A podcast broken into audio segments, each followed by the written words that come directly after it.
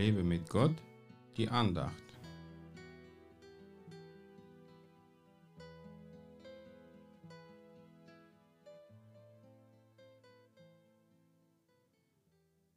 Faulheit versenkt in tiefen Schlaf und eine träge Seele muss hungern.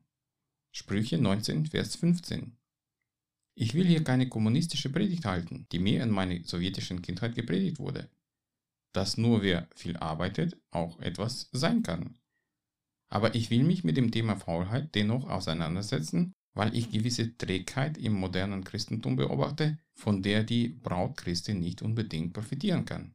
Dass die meisten von uns arbeiten gehen und Geld fürs Essen verdienen, ist an sich keine Faulheit, denn sonst würde man verhungern und die Miete könnte man auch nicht bezahlen. Aber darüber will ich nicht sprechen. Viele von uns haben geistliche Faulheit.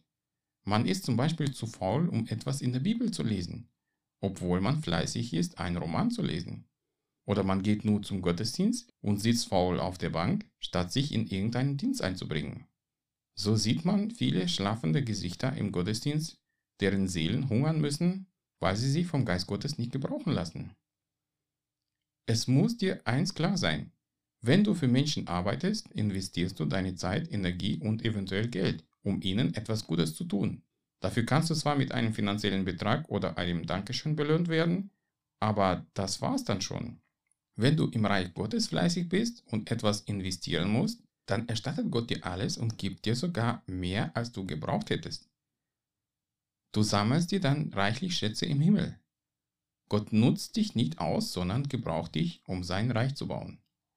Das solltest du immer im Hinterkopf behalten, um nicht in die Versuchung zu kommen, faul und träge zu werden. Mein tägliches Gebet ist, Herr, gebrauche mich zu deiner Ehre und anderen zur Ermutigung, zur Heilung und zur Befreiung. Und das tut er dann auch in verschiedener Art und Weise. Wenn du noch nicht weißt, wie du anderen dienen kannst, dann bitte Gott es dir zu zeigen. Gott segne dich. Mehr Andachten findest du unter www.lebemitgott.de.